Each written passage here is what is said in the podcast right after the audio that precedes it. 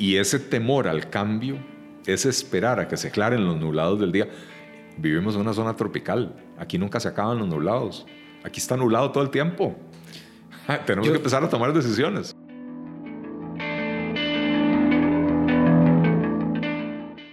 Saludos, eh, compartimos hoy acá con eh, un personaje de, de, la vida pública costarricense que además ha hecho un esfuerzo por años en generar opinión, en divulgar pensamiento, ideas. Estamos con Eli Feinsack, al cual agradecemos muchísimo que nos haya recibido en su casa y, y que nos dedique un rato eh, y podamos conversar. Con muchísimo gusto, Miguel. Más bien, muchas gracias a vos y a Felipe por eh, invitarme a participar en Divergente. Para mí es un honor. Eli, cuando hablamos de puntos de desencuentro en este momento que vive el país, cada quien lo polariza o lo subdivide eh, desde una perspectiva muy personal. La academia pues hará eh, lo propio y el común de los costarricenses, cada quien dice, bueno, estos son cristianos, estos son progres, estos son del PAC, estos son de liberación, etc. ¿Cuáles puntos de divergencia, cuáles segmentos de la población ve usted aquí desencontradas en este momento de la, de la historia del país? Es una pregunta bastante compleja, ¿verdad? Porque sí, en efecto, eh, hay una especie de guerra cultural, ¿verdad? Entre una izquierda que quiere promover eh, ciertas cosas que ellos ven como valores, eh, valores probablemente lo, presentan como valores de la modernidad, ¿verdad? Eh, y una tal vez derecha conservadora, ¿verdad? Que también entra en el juego de la guerra moral desde una perspectiva de preservación de ciertos valores tradicionales, ¿verdad? Entonces hay, hay, un, hay un conflicto de valores. Ahora, eh, en, en el centro hay un montón de gente eh, que no podemos, y la mayoría de la gente, que no podemos ponerla en ninguno de esos, de esos dos grupos, ¿verdad? Pero que gente que termina genuinamente preocupada eh, por muchas de estas cosas, ¿verdad? Mucho de lo que ven eh, que, que, les resulta extraño de ambos, de ambas agrupaciones, ¿verdad? Entonces, yo a veces me reúno con empresarios, profesionales, gente que eh, gente que es estudiada, que es educada, que, que, que, uno espera que entiendan un poco más que el, que promedio de la gente. Eh, y, muchas veces lo que me dicen, el mensaje que me dan es, eh, mire, sí, nosotros entendemos que la situación económica está muy mal, pero lo más preocupante en este momento del país es esa dicotomía que se está presentando, ¿verdad? algunos muy preocupados por lo que perciben como la imposición de una ideología de género y otros muy preocupados por lo que perciben como la, eh, la imposición de valores religiosos que no necesariamente comparten, ¿verdad? Entonces, eh, es, es, es, muy difícil, ¿verdad? Y para el país no es sano eh, entrar en esa guerra cultural, porque al final de cuentas, yo en lo personal creo que esos son temas para que cada uno resuelva en su fuero interno. Eh, eh, cada uno en su, en su iglesia, en su culto, en su sinagoga, en eh, donde, donde sea, con sus creencias, ¿verdad? o con su ausencia de creencias, lo cual también es perfectamente válido. y lo que deberíamos de estar discutiendo a nivel nacional es cómo hacemos para resolver los problemas que el país arrastra desde hace 30 o 40 años sin poder resolver. ¿Cómo hacemos para sacar a ese aproximadamente millón de personas que vive bajo la línea de la pobreza? Eh, porque eso no lo, vamos a, no los vamos a sacar ni con baños neutros, ni con valores tradicionales, ¿verdad? Eh, eh, ¿Cómo hacemos para sacarlos de la pobreza? ¿Cómo hacemos ahora que el desempleo está rondando el 11-12%? Eso es una tragedia nacional. Un país debería de, estar preocupado cada vez que el desempleo supera el 5 o 6%. Eh, digamos que, ya 6% uno debería estar preocupado. Eh, al 11, 12%, en Costa Rica llevamos 5 o 6 años superando el 10% o promediando el 10% en el desempleo. Bueno, nuevamente, esa gente no va a salir del desempleo y no va a resolver su problema de, que, de, falta de las, las habilidades que está demandando el mercado eh, a punta de eh, matrimonio igualitario eh, pero tampoco va a salir de eso a punta de eh, la, preservación de ciertos valores cristianos o no cristianos, no importa. Eh, eso no resuelve los problemas de fondo del país, ¿verdad? Entonces, no es que la discusión no haya que tenerla. Lo que no podemos seguir haciendo es poniendo esa discusión en el centro de todo, cuando tenemos problemas muy serios que no tienen nada que ver con esa temática. Me gusta porque usted ubica el problema en lo social. Eh, voy a darle un, dato. La crisis de los 80. Eh, a Costa Rica le golpean las crisis y le golpean muy fuerte. Le cuesta superar las crisis. En un sentido amplio, yo diría que la crisis de los 80 no la hemos superado, porque tenemos todavía un segmento de la población que no pudo educarse porque tuvo que salirse del colegio, porque tuvo que salirse de la universidad en aquellos años, a inicios de los 80 y por lo tanto, bueno, se quedó rezagada y ha venido el país creciendo en ciertas líneas, por ejemplo, hemos diversificado la producción eh, y una, una, producción además muy rica de miles de productos, cuando antes era eh, cárnicos, caña, café, banano, ¿verdad? pasamos a, a una Costa Rica con una diversificación de producción mm, extraordinaria, que me parece que es, es un ejemplo para el mundo de cómo un país pequeño pudo rápidamente eh, dar ese paso. Pero bueno, volviendo al punto de la crisis de los 80. Hasta 1998, Costa Rica logra, después de esa crisis de los 80, alcanzar los niveles de productividad que teníamos en 1977. Pero además, desde 1977 hasta hoy, podemos decir que el, que el crecimiento económico, el crecimiento en la producción, específicamente en Costa Rica, ha sido una excepción, no ha sido una norma. Sí, nosotros rara vez hemos dado un salto importante eh, en índices de producción eh, durante estos más o menos 40 años. Hoy día todo el mundo habla de eh, reactivación económica. Pero si no hay crecimiento en la producción, no tenemos necesariamente una reactivación económica. Y mucho menos de forma instantánea como muchos esperan. Pero todo el mundo quisiera ver al ministro, de, a la ministra de Hacienda, al presidente del Banco Central, al MEI, al presidente de la República, tomando una decisión hoy para que mañana ya estemos reactivados, cosa que no es cierta. Bien, le hago estos comentarios y le apunto estos datos para decirle, ¿qué cree usted? ¿Por qué? ¿Qué elementos culturales hay ahí? ¿Qué nos amarra? ¿Qué nos dificulta para nosotros sobrepasar las crisis? Porque de pronto, si buscamos ejemplos en Europa, que ellos han tenido crisis terribles, por ejemplo, después en, en los periodos de posguerra, por Dios, bueno, ¿qué nos amarra culturalmente? ¿Cuáles son esos elementos que de una u otra forma usted ha percibido en sus años de estudio y de reflexión que hacen que Costa Rica y el costarricense le cueste dar ese salto? Bueno, eh, ¿qué es lo que hace que el costarricense sea así? Yo no, no, lo sabría eh, eh, explicar, ¿verdad? O sea, no, no creo que sea una condición genética, creo que es más un condicionamiento social, ¿verdad? Pero esto es algo que viene desde los albores de la, de la, de la República costarricense, ¿verdad? Recordemos el famoso, esperemos a que se aclaren los nublados del día, ¿verdad? Eh, eh, nos, nos, nos cayó la independencia por sorpresa y de regalo porque no luchamos por ella y encima de todo la respuesta fue, suave, no nos decidamos, no nos, no nos comprometamos con ningún bando, esperemos a que se aclaren los nublados del día. Esa es una actitud muy costarricense el por qué yo no sé, pero, pero ciertamente eso, eso sigue existiendo, ¿verdad?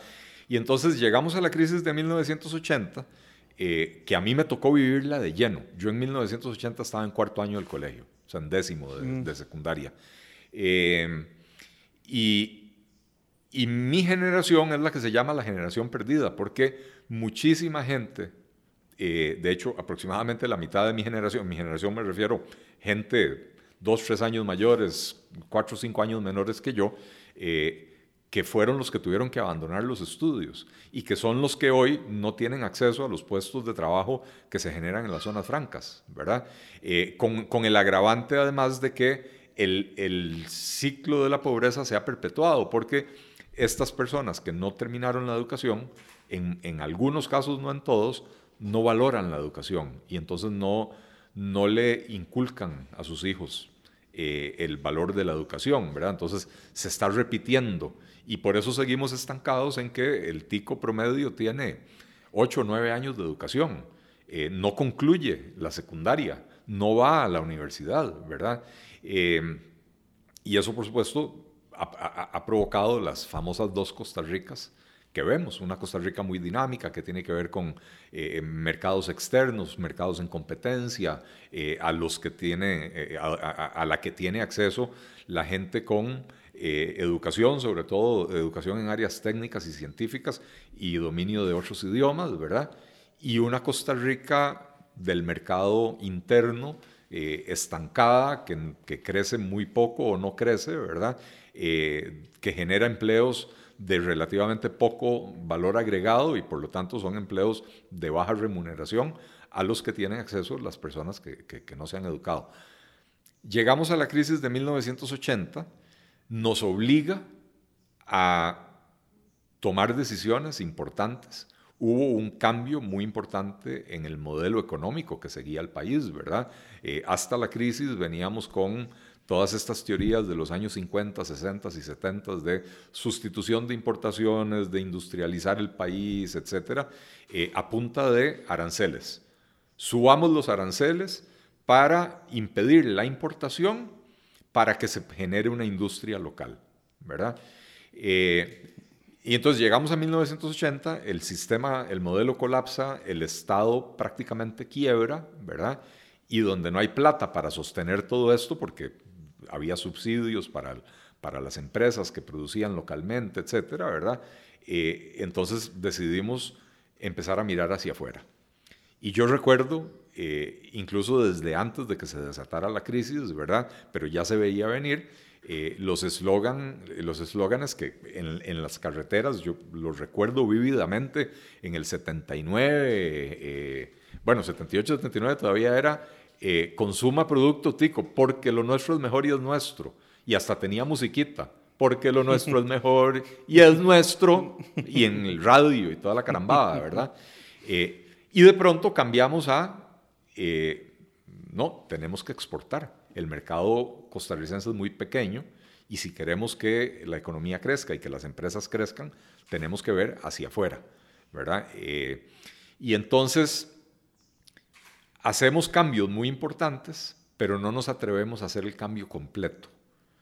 Y lo que hacemos es crear regímenes de excepción, donde se bajan los impuestos o se, eliminan los impuestos, donde se crean ventanillas únicas y trámites simplificados, etcétera, ¿verdad? específicamente eh, eh, lo que tiene que ver con zona franca y en general los regímenes de exportación, ¿verdad? Que tienen tramitología simplificada eh, y un trato fiscal bastante amigable, ¿verdad?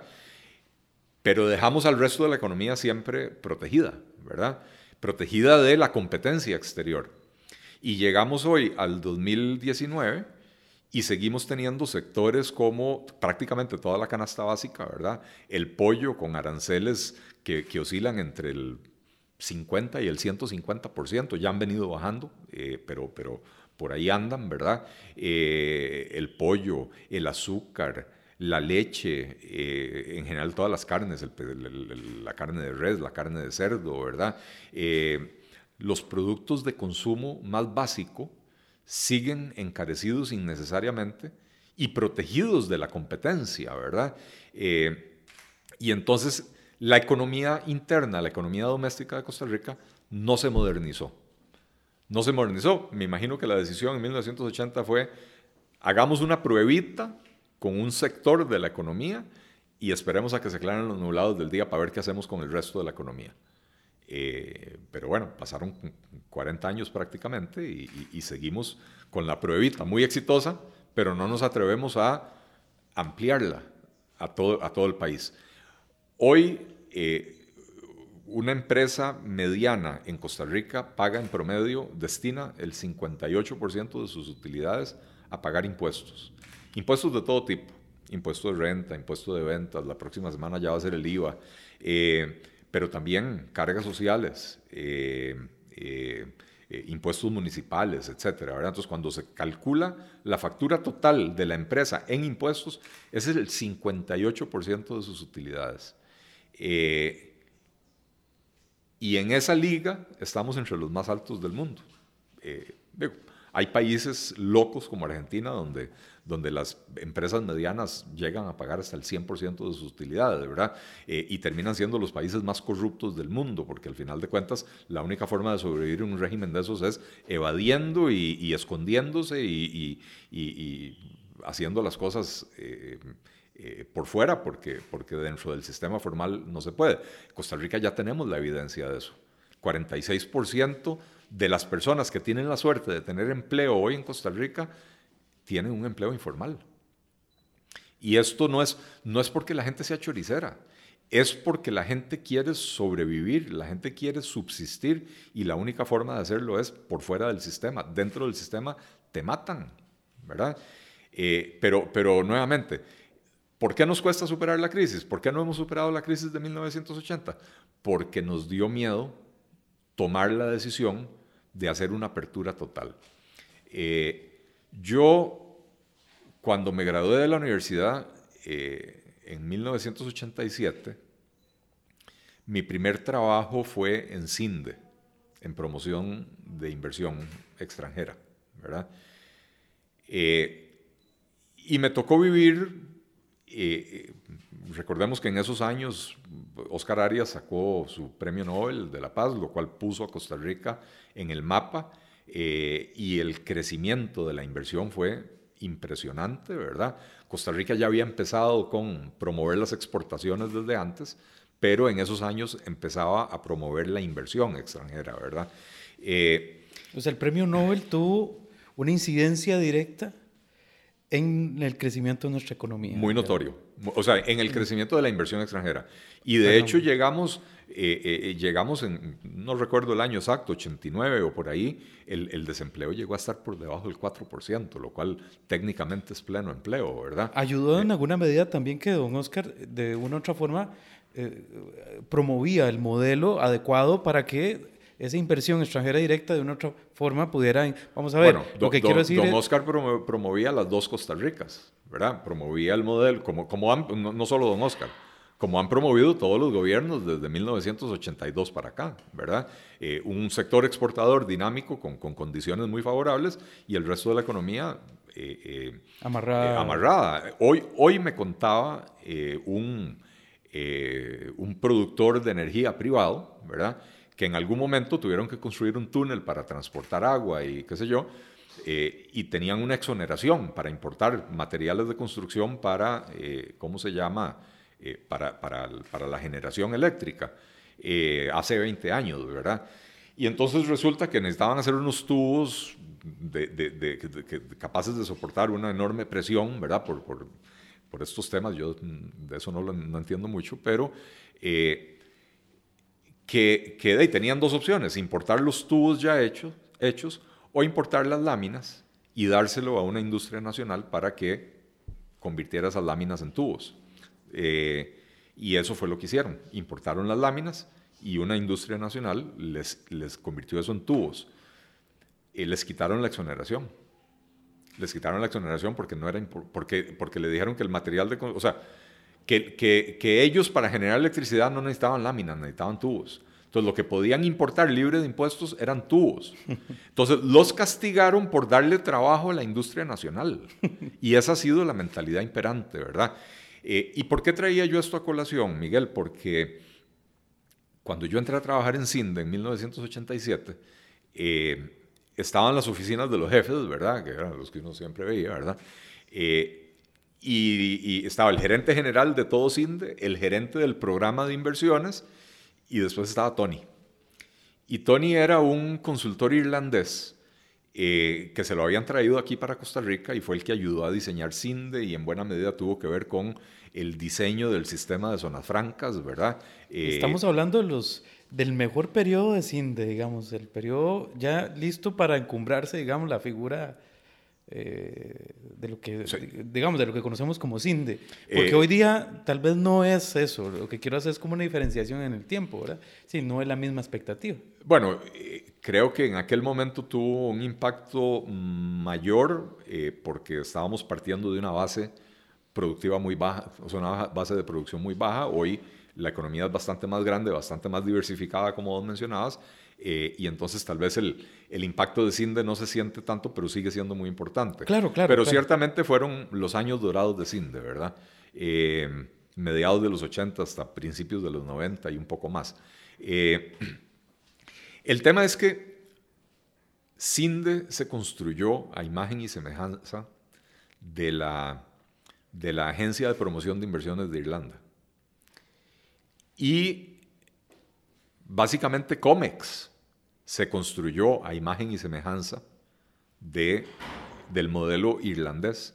Y el régimen de Zona Franca era una copia al carbón del régimen irlandés.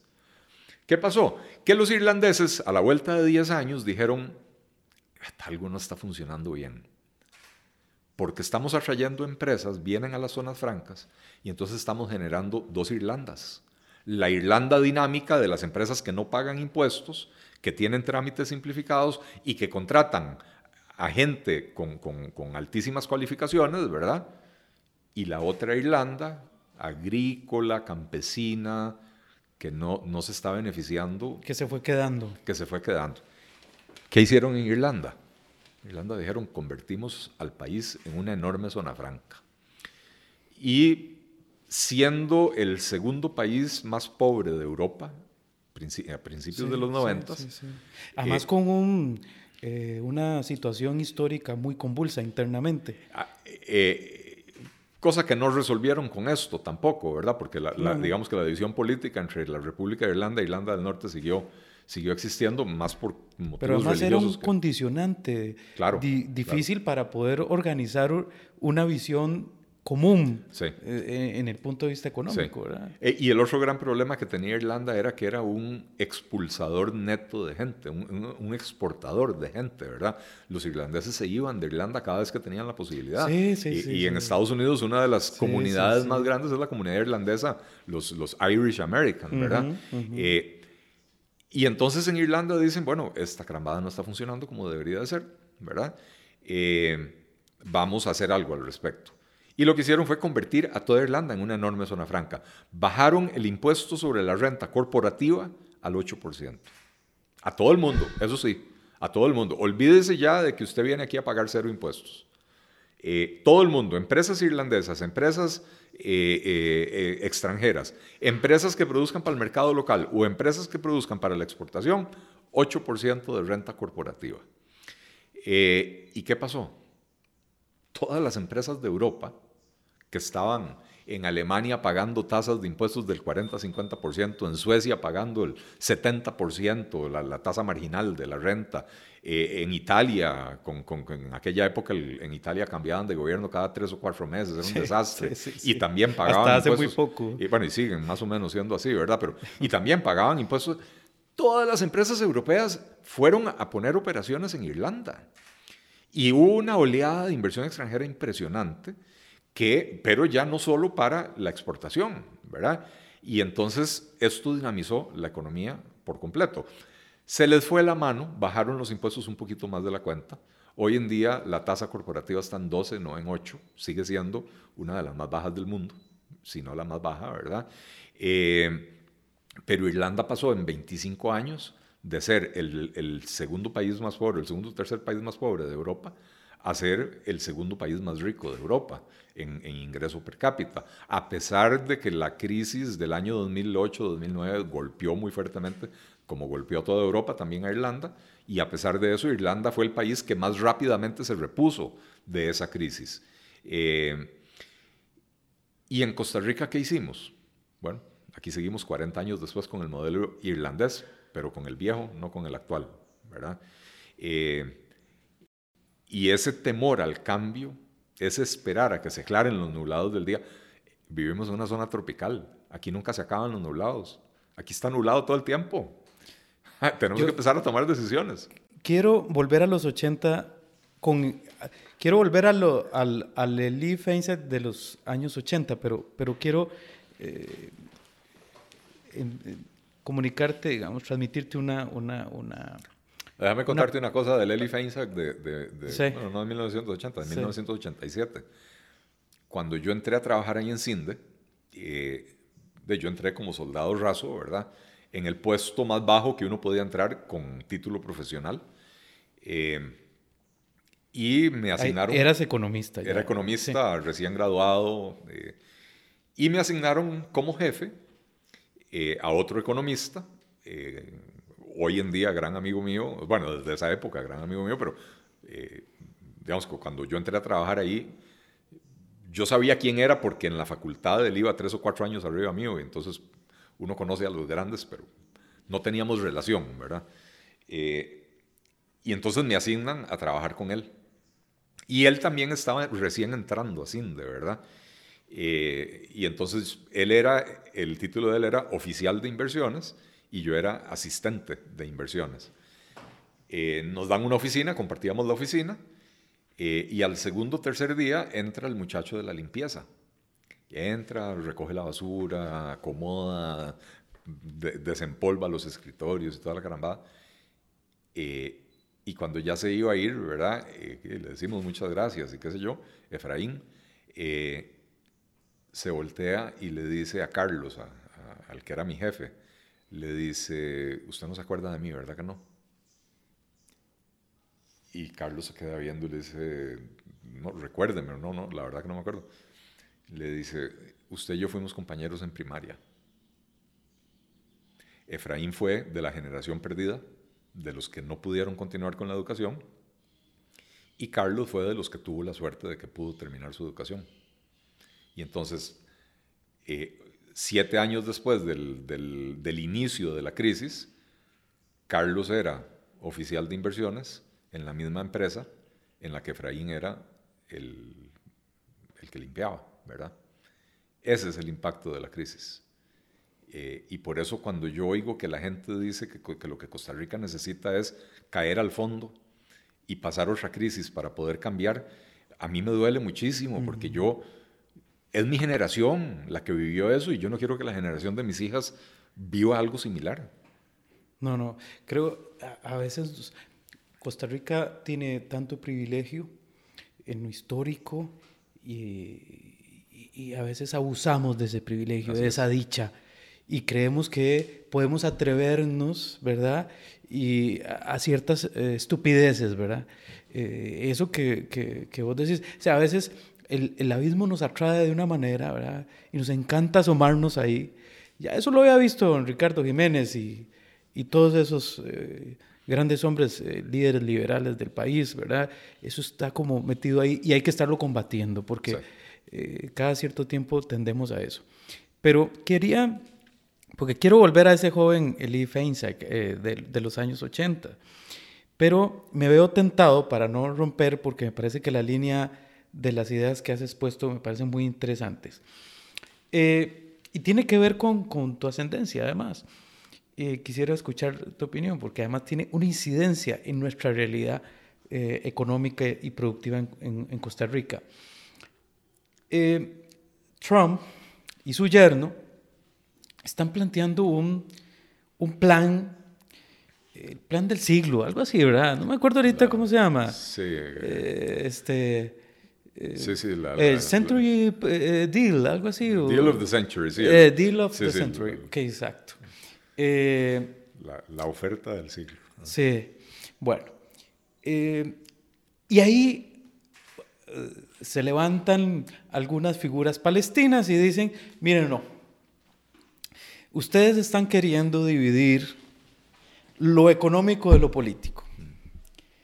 Y resulta ser que nosotros no vamos a aceptar esa plata ni ese plan, a pesar de que se los está llevando el carajo, porque tiene una situación de décadas de pobreza, principalmente en Gaza, terrible, ¿verdad?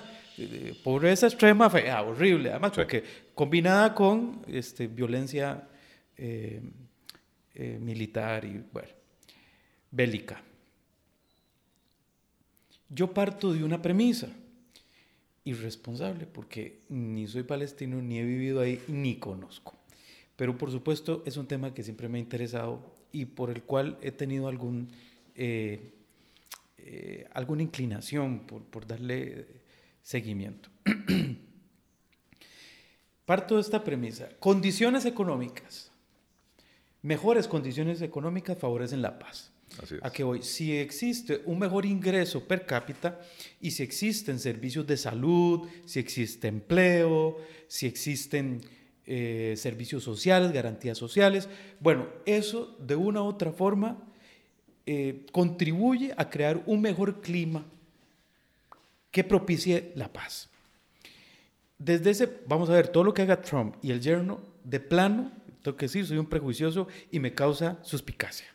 Ya somos dos. Pero en eso, en este plan específico, me parece que hay que darles el beneficio de la duda desde mi punto de vista partiendo de esta premisa que digo, que además he buscado si alguien la ha teorizado y no he encontrado todavía. Así que eh, ese condicionamiento favorable económico favorece la, la, construcción de un, de un, proyecto de paz, un proyecto común en este caso porque tiene que ser un proyecto regional. Eh, Voy a esto. ¿Es eso así desde su punto de vista? Y lo otro, eh, está, ¿cuáles son sus comentarios acerca de, tal vez no de lo específico del plan, porque eso de hablar de pronto de un plan y de, un, de una anécdota y un ejemplo en especial hace que si combatís el ejemplo, combatís el argumento. Y yo no quisiera caer en eso, pero ¿qué le parece esa perspectiva partiendo de este ejemplo específico? Porque en Costa Rica por ejemplo, en el tema de concesión de obra pública, hemos condicionado, en este caso, inversión en infraestructura, inclusive eh, mejor mm, productividad o mejores condiciones económicas en razón de lo ideológico. Ah, no, porque no creemos, porque tenemos la desconfianza en inversión privada, entonces no nos metamos ahí. Sé que estoy eh, estirando muy fuerte las comparaciones, pero en el fondo el principio que emerge es eh, similar la división entre lo político y lo económico y cómo esos dos elementos de nuestra forma deben de convivir si queremos eh, salir adelante. Sí, bueno, ciertamente, eh, a ver, no, no, estoy muy empapado de, la, de, la, digamos, de los detalles de la propuesta de, de Kushner y, y, Donald Trump, ¿verdad? Pero el principio que eh, enumeraste o el principio que explicaste, eh, me parece que es absolutamente correcto. Y creo que es un, enfoque refrescante, porque durante 20, resto, 27, 28 años eh, eh, ha habido supuestas negociaciones para la paz en, en, el Medio Oriente y no se ha logrado un avance significativo, ¿verdad? y el enfoque siempre ha sido resolvamos primero lo político. Eh, y creo que en este momento reconocer que hay un problema serio y que ese problema serio de pobreza y de violencia y qué sé yo, alimenta lo otro, alimenta los resentimientos, alimenta la, confrontación, ¿verdad? Eh, eh, reconocer eso y proponer una solución para ese problema económico, me parece que es una muy buena apuesta. A ver, los palestinos ya esperaron desde 1991, ¿cuántos años son? 28 años, desde los acuerdos de Oslo, sin que, haya, sin que se haya podido llegar al, al final de los acuerdos, ¿verdad? A, las conversaciones del estatus final. Eh, ya pasaron 28 años. Los israelíes también están esperando eso, porque Oslo les prometió paz a cambio de tierras y el Estado de Israel cedió las tierras pero no obtuvo la paz. Y los palestinos están esperando la independencia eh, y no les llega la independencia, ¿verdad?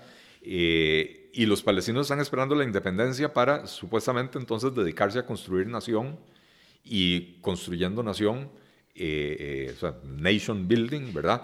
A, a, través de eso mejorar sus condiciones de vida, alcanzar la prosperidad. No, yo, yo creo, yo tan de acuerdo estoy con la, con la propuesta que hiciste de que si se resuelve lo económico va a ayudar a la paz, que yo hace como 7, 8 años escribí un artículo en Facebook cuando Eli Feinsack no era, no era figura pública en Costa Rica, eh, pero dichosamente Facebook conserva las varas y el otro día me las sacó y me las recordó. Eh, yo escribí un artículo sobre el embargo cubano y dije, ya es hora de eliminar el embargo. Lo mejor que puede hacer el capitalismo y la democracia por Cuba es eliminar el embargo, permitir, o sea, eliminar las sanciones, excepto a los gobernantes. Por supuesto que a los Castro en aquel momento, eh, ahora ya por, por efectos del, del, paso del tiempo han ido desapareciendo, pero a los dirigentes cubanos no hay, no hay por qué tenerles consideraciones especiales. Pero inunde Cuba inunde Cuba de... De inversión. De inversión, de, de exportaciones, de, de, Escribí en ese artículo, mándeles jeans de 180 dólares y melocotones del tamaño de su cabeza, ¿verdad? Esos melocotonzotes que se que compra uno en Estados Unidos, ¿verdad? Que se chorrea todo uno cuando se los come. Mándelos, mándelos a Cuba. Dele a los cubanos una probada de lo que pueden lograr y de lo que pueden alcanzar eh, eh, en, en en un régimen democrático con un sistema económico capitalista eh, y lo van a empezar a exigir y lo van a empezar a demandar. ¿Cuál es el problema? Las cifras no las recuerdo, en el artículo las menciono. En aquel momento habían pasado más o menos 54 años desde la Revolución Cubana. La Revolución Cubana fue en el 59, si no me equivoco. Así que si habían pasado 54 años, debemos estar hablando del 2013. Bueno, yo me había encontrado unas cifras que me decían que en Cuba algo así como el 75% de la gente era menor de 54 años.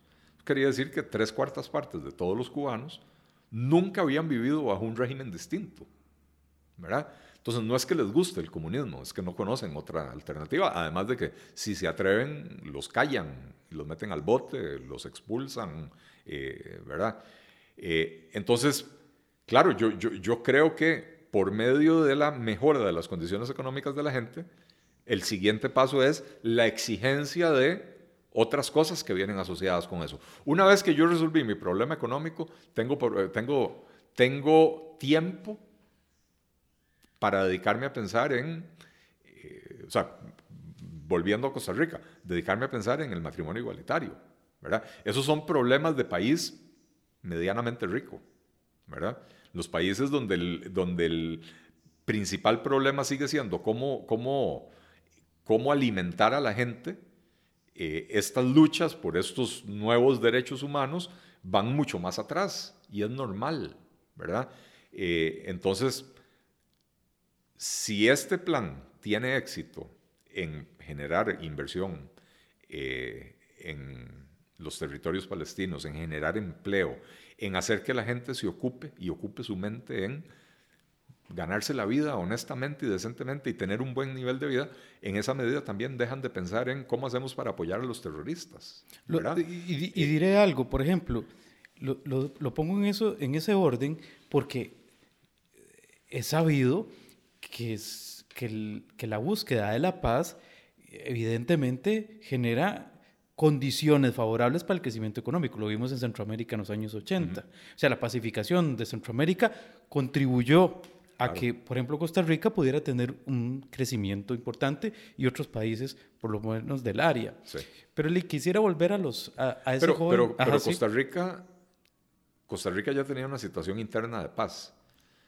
Sí, pero si el entorno no, El Salvador no, Honduras no, ni Nicaragua y siguen siendo hoy países que están mucho más atrás. Claro, claro. Porque se resolvió el problema, digamos, de la guerrilla y se resolvió el problema de las guerras entre los propios países centroamericanos, pero no se resolvió la situación interna de los países.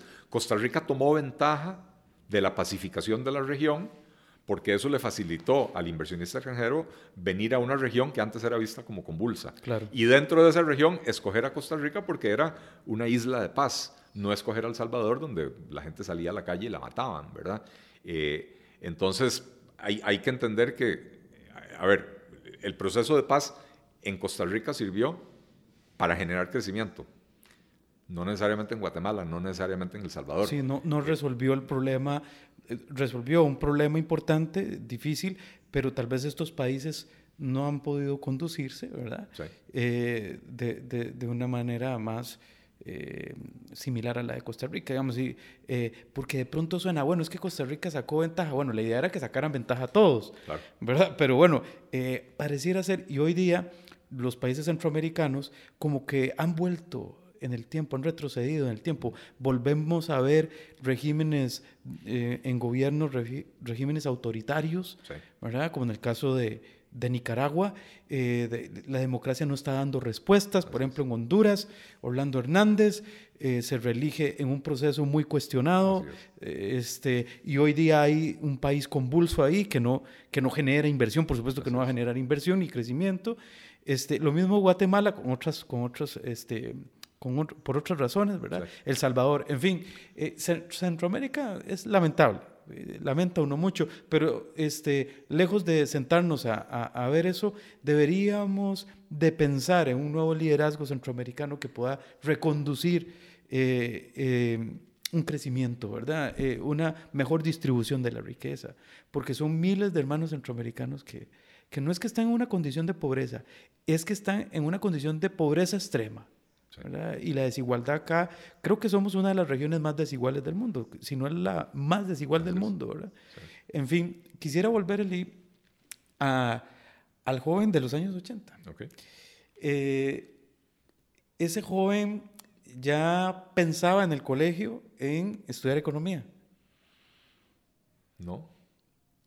Eh, ciertamente la crisis tiene que haber tenido a, nivel subconsciente un- una influencia en mi decisión final de estudiar economía, pero te voy a ser absolutamente franco. Yo terminé el colegio y me fui para Israel eh, y me iba a quedar un año y me, y me terminé quedando dos años eh, en contra de todos los deseos de mis papás y todo lo demás. Eh, Pero eras un rebelde, era, era, era un, un- adolescente difícil. bueno, yo creo Desde que el sí. punto de vista de los papás, digamos. Sí, ¿no? yo, yo creo que si le preguntan a mi mamá, probablemente diría que sí, pero, pero no, no andaba en malos pasos. Simplemente era, era muy independiente y era muy, como, como sigo siendo hoy, muy, muy de, de generarme mis propias opiniones y, y- y- y ser muy fuerte de carácter. Y entonces, eh, eh, si, si- si- mi papá me daba un argumento de por qué yo lo mejor era que regresara a Costa Rica, yo tenía un contraargumento. ¿verdad? Este, entonces, difícil en ese sentido, ¿verdad? De que no debe haber sido muy fácil para ellos lidiar con un joven tan contestón, ¿verdad? Sí, sí. Eh, pero nunca anduve en malos pasos, de hecho era terriblemente naive, ¿verdad? Inocente. eh, no, no, yo, yo, eh, eh, o sea, cada, cada hijo, ahora que soy padre de familia, ahora cada hijo presenta un reto diferente, eh, pero estoy seguro que, que para mis papás tiene que haber sido muy difícil lidiar con, de- con un huevón tan difícil como yo, ¿verdad? Este, así para ponerlo en esos términos. Eh, no, yo, yo cuando salí del colegio no tenía la menor idea de lo que quería estudiar. ¿Y qué fuiste a hacer Bueno. allá a Israel? Eh, hay, hay un programa eh, que hasta el día de hoy existe, ¿verdad? Para los jóvenes de la comunidad judía, eh, eh, que, o sea, que usualmente van terminando el colegio a pasar un año en Israel. En aquella época no era un programa muy estructurado, nosotros fuimos a quedarnos en un kibutz, que era una, una granja agrícola comu- eh, comunal, Sí, ¿verdad? sí, sí. Eh, interesante porque era, era el concepto puro del comunismo, ¿verdad? En, en células relativamente pequeñas, ¿verdad? Yo, yo estaba en un kibutz de unas 300 familias y no había propiedad privada, todo era propiedad comunal. La casa en la que vivía el miembro del kibutz se la daba el kibutz y era propiedad del kibutz. Eh, eh, yo, por supuesto, fui como voluntario, no, no, no, no como miembro, ¿verdad? Eh, y había un comedor eh, y entonces la gente comía en el comedor comunitario, no, no en la casa, ¿verdad? Eh, eh, eso era un concepto extraño, ¿verdad? Y, y, entonces el kibutz producía algodón y producía aguacate, sandía, naranja, tenía una fábrica de tiza y de témpera, gallineros, tenía lechería. y entonces cuando uno iba de voluntario, lo iban pasando, uno pasaba un mes en, el algodonal, otro mes en el, en el naranjal, dependiendo también de las cosechas. Cuando nosotros recién llegamos estaba la, la, cosecha de naranja, entonces nos mandaron a todos a, a cosechar naranjas, ¿verdad? Eh, yo después me, me, me, torcí el pie y me rompí los ligamentos del tobillo y, y, y, entonces enyesado ya no me podían mandar al campo, entonces me mandaron para la fábrica, ¿verdad? Entonces aprendí a hacer tizas y témperas y qué sé yo. Eh, pero ese era el programa, en aquella época ese era todo el año, ¿verdad? ¿Tiza esa de, de, de pizarra? Tiza de pizarra, tiza de pizarra, sí. Este, ¿De qué se hace una tiza de pizarra? De, de cal, eh, cal y bueno, y otros materiales para amalgamar y qué sé yo, pero, pero sí. Básicamente cal. Cal, sí. Este, y, y cómo se llama... Entonces en esa época el programa era ir a pasar 10 meses en un kibutz y dentro de esos 10 meses le hacían a uno paseos a diferentes zonas de, o sea, para conocer el país, ¿verdad? Eh, y ocasionalmente había algún seminario sobre algún tema, a veces eran temas de historia, a veces eran temas de liderazgo juvenil, qué sé yo, pero ese era el plan, ¿verdad? Ahora es un plan bastante más estructurado, bastante más bonito. Cuando, cuando mi hija mayor se fue, a mí me dieron ganas de irme con ella porque era un plan eh, súper chiva, ¿verdad? Hacen otro montón de cosas, ¿verdad? Eh, ya no es estar en un kibutz, es, pasan un mes en un kibutz y eh, pasan un tiempo en Jerusalén, un tiempo en Tel Aviv. Programa muy bonito. El asunto es que yo iba en ese programa y me devolvía para Costa Rica. Eh, a los cuatro meses de estar yo en el kibutz, yo arañaba paredes. Yo decía, no, no, esta vaina del comunismo, esto no es para mí, ¿verdad? Pero no me quería regresar para Costa Rica, entonces me matriculé en la universidad.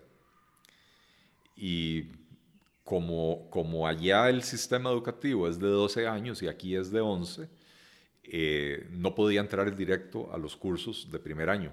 Me tuve que matricular en un programa eh, preparatorio, un programa de un año, que es como decir las generales de aquí, pero no, no te permiten llevar eso simultáneamente con la carrera. Entonces, hice ese año, eh, después entré a economía, hice un semestre de economía allá, francamente no me acuerdo por qué entré a economía. Eh, no, no, no, todavía no tenía claro qué era lo que yo quería hacer. Eh, pero economía eh, ya me, empezó a presentar una dificultad y era que se estudiaba en hebreo. Bueno, todos se estudiaban en hebreo, pero la economía siendo una ciencia social es de mucha lectura y si yo hubiera estado estudiado ingeniería probablemente hubiera terminado la carrera ya porque mucha fórmula matemática y eso es lenguaje universal, ¿verdad? Eh, pero yo recuerdo que yo me ponía a leer, el, profesor dio un libro de texto que era de un autor israelí y el libro solo existía en hebreo. Entonces yo fui y le pregunté si yo podía estudiar con el libro de Samuelson o con el libro de Robert Barrow, que eran los, los clásicos de, de principios de economía. Y me dijo, usted puede estudiar con el libro que quiera, pero si no estudia con el libro que yo le mandé, le garantizo que no va, a, no va a pasar este curso. Y entonces yo me sentaba a leer un capítulo de cinco páginas y podía durar tres horas. Primero porque el nivel del hebreo era muy elevado y segundo porque los conceptos económicos en hebreo no, no, no los, no los comprendía. Eh, entonces después de ese semestre decidí que, que, sí, que mejor iba a estudiar en Costa Rica. Eh, le le pedí, tomé la decisión muy tarde de, venirme a Costa Rica, muy tarde en términos de que ya iba a empezar el, año lectivo en la UCR eh, y yo había congelado la matrícula, entonces le pedí a mi mamá que fuera a inscribirme en ingeniería industrial y ya no había cupo en ingeniería industrial, entonces me quedé en economía. Y estudié los cuatro años de economía y tengo que confesar, me encantó estudiar economía eh, me encanta el estudio de la economía, me sigue encantando. Durante 15 años me dediqué a mis negocios personales, eh, nunca dejé de leer de economía y qué sé yo, pero extrañaba dedicarme a eso. Este, sea, Eh, no sé si fue guava, pero yo entré sin saber lo que quería y encontré una carrera que, que me apasiona. Vos sos de, debe ser del 0.0000 de la estadística que cayó de casualidad en la, carrera que tenía vocación y, y pasión, digamos. Porque... Sí, eh, aparentemente sí. Ahora, ¿cómo llega el primer FEINSAC a Costa Rica? Eh, mi abuelo, el, mi abuelo Luis, decide, bueno, al final, a finales de los años 20 había, estaba la, Gran Depresión, ¿verdad? la economía mundial, Europa fue particularmente golpeada y Europa Oriental, él, vivía en Polonia. Eh, entonces la situación económica era muy mala, era difícil conseguir empleo eh, y, y la familia tenía negocios pequeños, ¿verdad? Eran pequeños comerciantes eh, y no les estaba yendo bien, ¿verdad? Entonces, y además eso desató muchísimo antisemitismo en Polonia. Y entonces mi abuelo, como muchos otros jóvenes de, esa época, eh, jóvenes judíos de esa época, tomaron la decisión de irse. Eh, nunca supe, porque mi abuelo Luis murió cuando yo tenía un año. Y entonces yo nunca tuve una conversación con él. y entonces nunca supe por qué Costa Rica. Supe por qué se fue, porque lo contaba mi abuela y lo contaba mi papá, pero cómo escogió Costa Rica. Y se da la casualidad de que, eh, bueno, se dieron un montón de casualidades muy interesantes. Eh, eh, cuando yo estaba estudiando mi maestría en Estados Unidos, a mi mamá le diagnosticaron un cáncer de pecho. Eh, estando ella en Estados Unidos, porque mi papá era médico y él iba todos los años a recibir cursos de actualización o a congresos médicos o lo que sea. Y ese año en particular volvieron a Minnesota, que fue la ciudad donde mi papá estudió. Eh, y entonces, como estaban ahí en Minnesota, en la Clínica Mayo, que es donde mi papá hizo su, su, eh, especialidad en urología, eh, mi papá le dijo a mi mamá, bueno, ya que estamos acá, anda a hacerte un chequeo médico. Y le encontraron incipiente el cáncer de, pecho. Pero yo estaba en Illinois a 6, 7 horas en carro. Me monté en el carro y me fui a acompañarla porque la iban a operar. Y cuando llegué ahí, me dice mi papá, bueno, ahora vos también, ya estás acá, anda a hacerte un chequeo médico. Eh, y fui, pedí, pedí una cita la Clínica Mayo es un complejo hospitalario enorme, impresionante, ¿verdad? Eh, me dieron la cita, digamos que para el martes a las 2 de la tarde, yo llego a, eran como 15 pisos, la consulta externa eran como 15 pisos, ¿verdad? Entonces me, me toca en el piso 12, a la oeste, llego a la hora de mi cita, la sala de espera llena, ¿verdad? Que yo como en la caja, ¿verdad? Y de hecho estuve sentado en la sala de espera tres horas eh, o sea, mi cita era a las 2 y eran las 5 de la tarde y yo seguía ahí esperando, ¿verdad? Finalmente oigo que llaman por el altoparlante mi nombre, o sea, dicen Mr. Feinstein, me paro, me acerco al mostrador y otro señor se para y se acerca al mostrador. Y resulta que él también era Mr. Feinstein, ¿verdad? Eh, y el señor era don Jorge Feinstein de Argentina yo no sabía que él existía, él no sabía que yo existía, ¿verdad?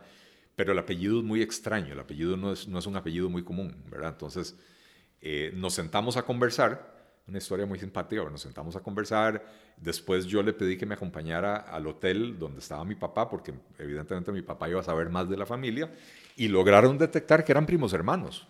Ah, no. Jorge Feinza Higuera, hijo de un medio hermano de mi abuelo, eh, lo que pasa es que como eran medios hermanos, había una diferencia de 20 años entre ellos, ¿verdad? Entonces, eh, cuando mi abuelo se vino para acá, perdió completamente contacto con esa parte de la familia. Y cuando el abuelo de él se fue para, para Argentina, eh, ya no había contacto, ¿verdad? entonces, ni el abuelo de él sabía que, o el, más bien el papá de él no sabía que, que, que tenía un hermano en Costa Rica, y mi abuelo no sabía que tenía un hermano en Argentina, ¿verdad? Y empecé a encontrar Feinsights así de, de, casualidad. Cuando me casé, eh, mi esposa que es mexicana, tiene unos tíos que viven en Brooklyn. Y los invitaron a una boda. Eh, y en, eh, la boda era en Long Island. entiendo que hay un camino ahí como de hora y media, un par de horas. Reciben una llamada de los anfitriones de la boda y les dicen, mire, hay una muchacha soltera que vive ahí a tres cuadras de ustedes, que también está invitada a la boda. ¿Ustedes podrían traerla? Sí, claro, con mucho gusto. Pasan a recoger a la muchacha y le preguntan, ¿y usted cómo se llama? Sara Feinstein. ¿Cómo? Sara Feinstein. Este, entonces ya me pusieron en contacto con... Entonces yo me puse a investigar la genealogía. Eh, y en esa investigación genealógica me topé con una señora que para ese momento ya tenía como 90 años en Nueva York, Molly Feinstein. Eh, y la llamé. La señora divina me, escribió una carta, me hizo un árbol genealógico. Eh, ya la, la, llamé por teléfono y empezamos a conversar y entonces me dice, a ver, explíqueme bien, ¿quién era su abuelo? Entonces ya yo le digo quién era mi abuelo. Y se puso a llorar. Ya, yo también. Y se puso a llorar. Y me dice, no puede ser, me dice. Su abuelo, dice, es mi primo hermano. Él era como 10 años mayor que yo. Dice, entonces cuando yo tenía 5 años y él tenía 15, él era el que me cuidaba cuando mis papás se iban a trabajar, me dejaban con él. Puede ser. Dice, y entonces yo me acuerdo perfectamente el día que él se fue. Me dice, yo, yo estaba muy chiquilla, pero me acuerdo perfectamente el día que él se fue. Mi abuelo se habrá ido con unos 20 años. Eh, y entonces le digo yo, Molly, dígame una cosa. ¿Por qué Costa Rica? ¿Cómo fue que mi abuelo escogió venir a... Vea cuánto durado en llegar a, a este punto. sí, pero es muy interesante. Y me dice, me dice, vea, me dice, él no tenía la menor idea de para dónde iba. Eh, los, los, jóvenes querían irse a América, ¿verdad? Eh, en Estados Unidos en esa época existían las cuotas de inmigración y entonces no les permitían entrar, no, no, no, no tenían acceso a las visas. Me dice, y alguien le dijo que había un país llamado Costa Rica donde eh, podía entrar eh, que conseguir la visa era relativamente fácil, ¿verdad? Eh, y se fue y se compró un boleto, eh, se, fue, se, fue, para, si mal no recuerdo, para Frankfurt, no, no me acuerdo, para, no, Hamburgo creo, y se montó en un barco y llegó a Costa Rica, sin tener la menor idea de lo que era este país, ¿verdad? Sí. Estoy hablando de 1929, probablemente 28. Sí, en plena crisis económica. En plena crisis económica. Eh, y una Costa Rica aldeana, pequeñita, pobre, descalza, enferma. Eh, no era muy atractivo venir acá. Yo eh, supongo, desde ese punto de vista, digamos, de, porque yo supongo que, que muchos de estos inmigrantes eh, soñaban con grandes cosas, ¿verdad? Y tenían sus ambiciones. La, mayoría de los judíos que llegaron a Costa Rica en esa época, los judíos polacos, venían de pueblitos muy pequeños. La, comunidad judía de Polonia era una comunidad judía enorme, más o menos la mitad de la población polaca era, era judía, ¿verdad? Sí, este, eh, estaba presente en todo Polonia, ¿verdad? Entonces, por supuesto, en Varsovia y en Cracovia, las ciudades grandes, había, una, había comunidades judías muy grandes. Y por supuesto, Varsovia y Cracovia eran metrópolis para la época, ¿verdad? Pero la mayoría de los judíos que llegaron a Costa Rica llegaron de pueblitos de 3.000, 4.000, 5.000 personas. No, no era gente de mundo, ¿verdad? Eh, era gente que a lo sumo había recibido educación religiosa. No, no, eh, mi otro abuelo, el papá de mi mamá, que también llegó a Costa Rica en circunstancias similares, eh, no tenía la menor idea de dónde estaba. Y él contaba que él, cuando llegó a Limón eh, y empezó a ver población negra, no, no es que nunca había visto un negro, es que no sabía que existía gente negra y no entendía qué era lo que estaba pasando, ¿verdad? Increíble. Porque su educación fue una educación religiosa, ¿verdad? Eso era puro Biblia y esto y lo otro y, y cero realidad del mundo. Entonces, para mis abuelos haber llegado a Costa Rica, a esa Costa Rica aldeana y de la gente descalza y toda la caramba, por supuesto que debe haber sido un shock, pero, pero no tan grande como si hubieran sido eh, judíos metropolitanos de, de, Varsovia o, de Berlín o de algunos de esos lugares, eran, eran, judíos de pueblito. Ahora, favorecía también en alguna medida que la intolerancia acá, que la, que la hay y siempre la ha habido, y siempre la hubo, sí. Eh, no es una intolerancia tan pesada, tan fuerte, tan... no se manifiesta violentamente. Macabra como la que ha tenido que sufrir el, la comunidad judía en Europa, por ejemplo, en muchos países de Europa. Eh, un día tuvimos una conversación acá con, con alguien que, que también es, es, es, judía, una eh, muchacha trans, y le hacía, ella no me, no me entendió el comentario, no me lo pudo, no pudo explicar, eh, comentar lo que, yo, lo que yo quería provocar en ella. Y es que eh, es muy distinto a otras condiciones humanas. La condición eh, judía va más allá de lo religioso. Hay una condición judía. Y eso, eh, para bien y para mal, en ciertos contextos, persigue a la comunidad. eso no lo entendemos acá muy bien porque, creo yo, nosotros no hemos vivido esos avatares tan pesados, ¿verdad? Que los hay y no hay que negar. Yo creo que nosotros tenemos que revelar siempre nuestras eh, carencias y tenemos y adolecemos, eh, padecemos una gran intolerancia en muchos sentidos. Ahora lo vemos cada vez que hay un conflicto nacional, eh, en, en, razón tal vez de una elección nacional, vemos cómo aflora este, un poder de intolerancia tremendo en el costarricense.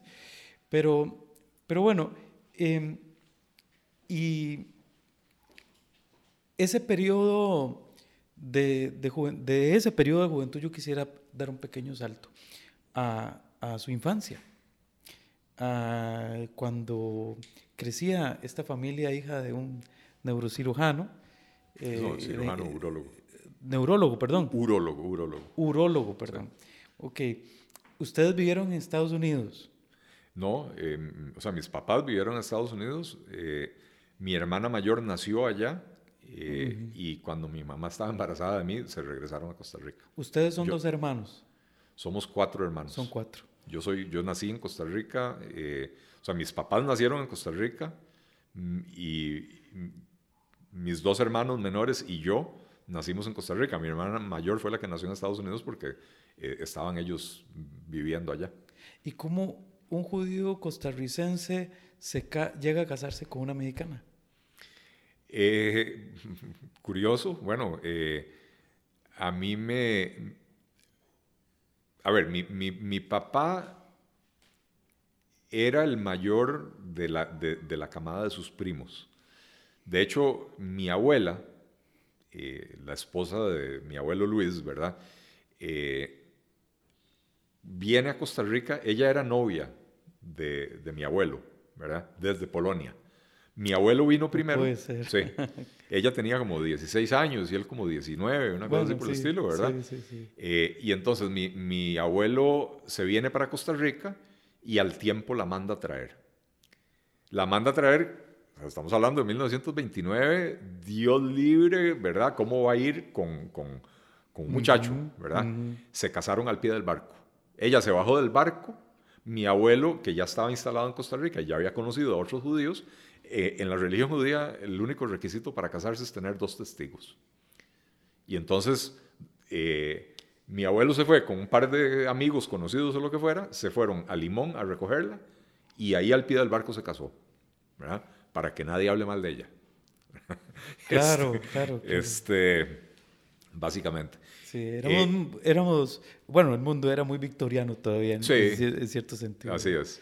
Y entonces mi abuela... Era la Belle Époque todavía, ¿verdad? El, descenso de la Belle Époque. Sí, así es. Este... Eh, porque es fácil con lo que estás relatando ir dibujando toda aquella escena, ¿verdad? Sí. Este, de los inmigrantes y la asociación con los barcos. Muy simbólica, muy poderosa esa, esa ah, época, así ¿verdad? Es. Así es. Disculpa que... no, no, no. Eh, tranquilo. Mi abuela era la mayor de, si no me equivoco, 12 hermanos y cuando llegó a Costa Rica tendría 17 o 18, ¿verdad? Eh, y entonces mis abuelos empiezan a trabajar y lo que ahorraban iba para Polonia. a la familia de mi abuela para traerse a los hermanos de ella, ¿verdad? Y entonces lograron sacar de Polonia a cuatro de los hermanos, a los cuatro mayores. ¿Y eso ya estamos hablando en los 30 a o principios de los 30. Ok. Sí. Eh, entonces lograron sacar de Polonia a, cuatro de los hermanos de mi abuela. Eh, de hecho, tres hermanas y un hermano.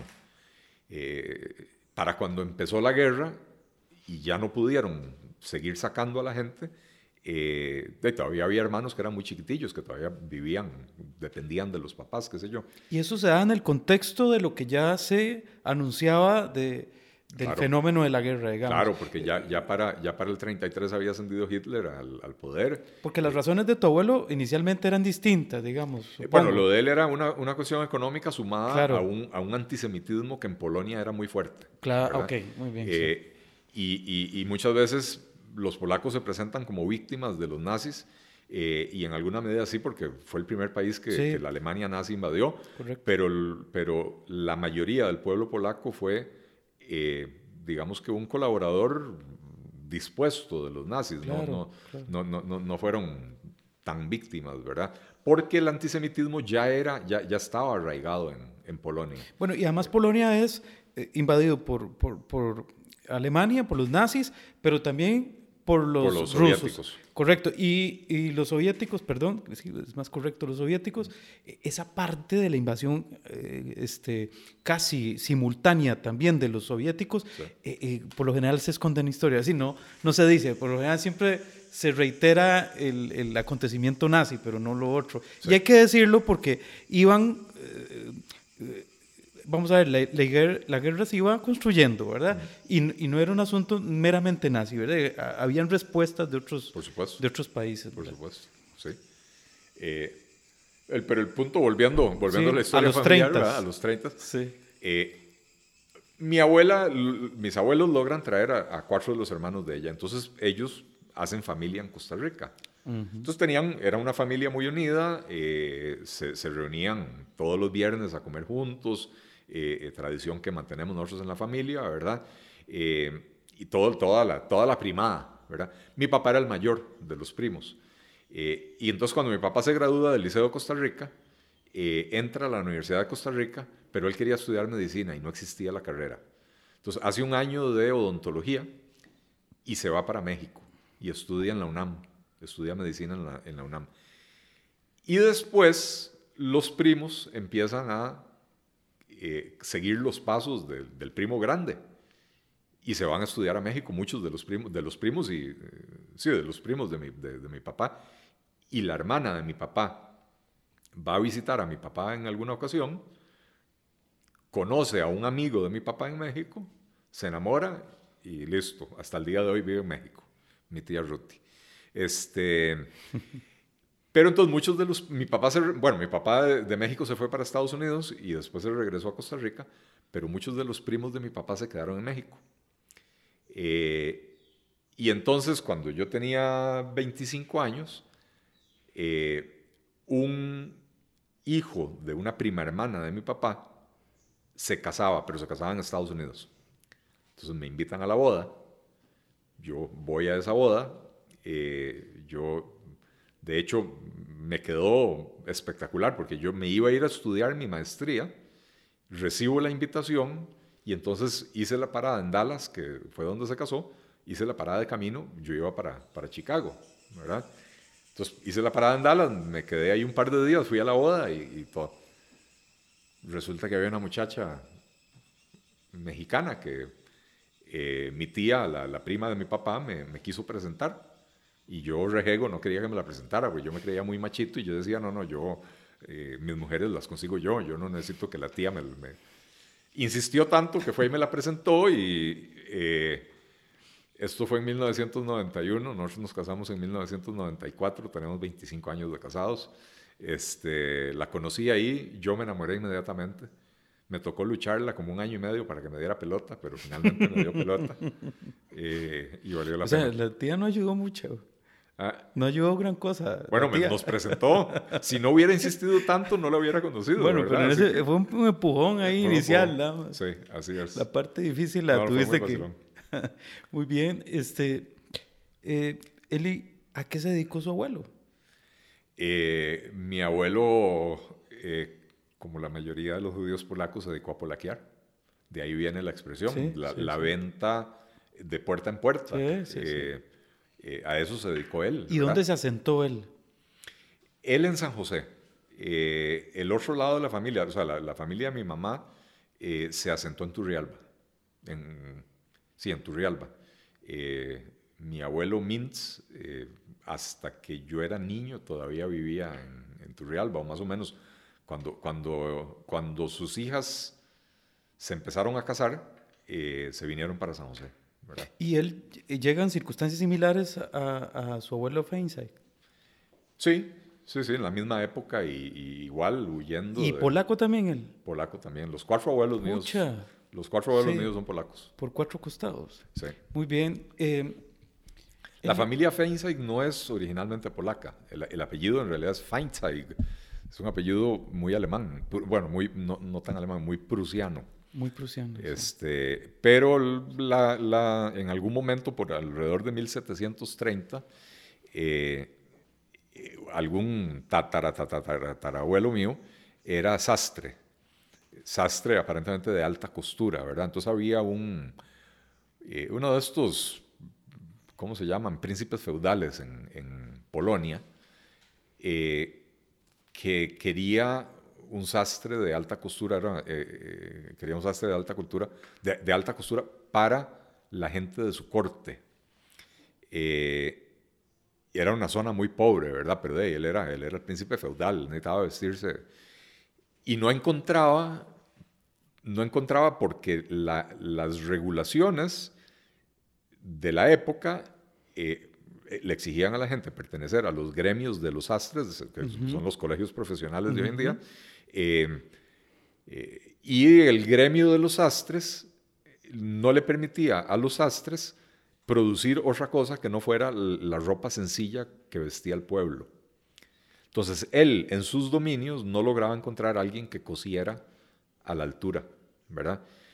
Y entonces manda a traer a mi recontratatarabuelo, que, que vivía en Prusia. En Prusia también había muchísimas limitaciones a los judíos, pero una de las, una de las actividades que les estaba permitidas, literalmente dice el edicto firmado por, eh, se me fue el nombre, eh, no importa, literalmente dice Feinzeug, tela fina. Eh, pero tenía que ser tela fina, no, no, podía ser tela de manta sencilla para, para, la, mm. gente. Eh, porque a los judíos no les permitían estar en el gremio de los astres. Claro.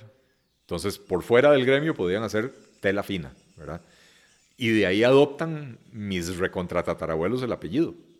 Cuando, cuando los obligan a adoptar un apellido, dicen, bueno, a lo que nos dedicamos, Feinzeug, ¿verdad?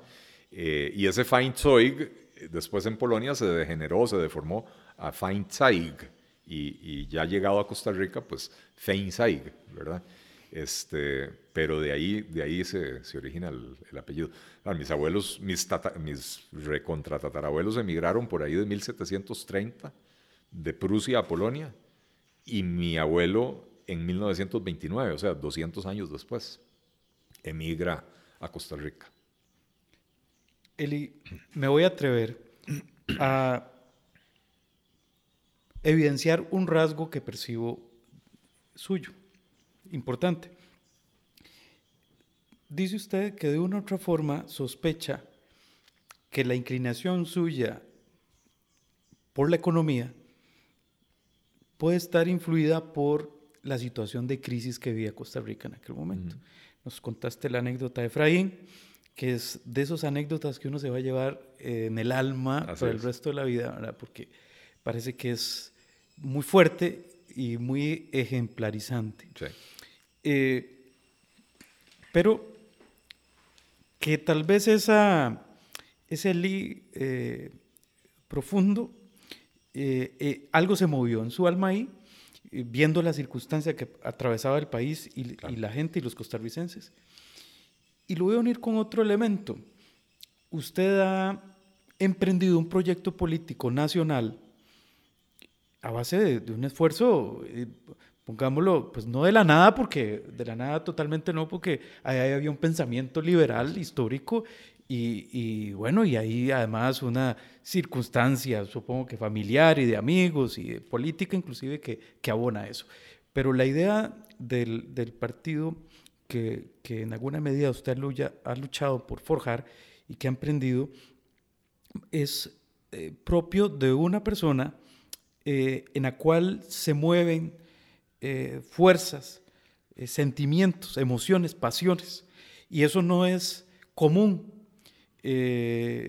son pocos los que de pronto se atreven a destinar, sacrificar inclusive familia, patrimonio, tiempo personal, por un proyecto que es una ilusión, porque se sabe cómo empieza, pero el tránsito de eso hasta llegar a concretar cosas específicas, pues es incierto completamente. Eh, pero además abocarse a un proyecto que en el fondo, eh, y usted me va corrigiendo, lo que pretende es buscar mejores condiciones de vida para, para el común de, de, los costarricenses, de la sociedad. Así es. Eh, ese es un rasgo, que siempre estuvo ahí o que en determinados momentos ha ido despertando según las circunstancias. Y ese el espiritual, de una otra forma, ese que convive ahí fuerte internamente, ha encontrado la respuesta de la economía y ahora encuentra en eso un, un, un desahogo en una iniciativa propiamente de un partido político. Eh, digamos que el, espíritu de servicio siempre ha estado ahí, eso es algo que, que eh, me inculcó mi papá. Eh, en diferentes niveles. Yo, yo, me involucré en política universitaria, yo estuve en, eh, hicimos un esfuerzo eh, en la Escuela de Economía, en la Asociación de Estudiantes de Ciencias Económicas, o sea, hicimos un esfuerzo por llegar y lo ganamos. Yo, yo no era el presidente, yo tenía otro puesto ahí en la papeleta, pero...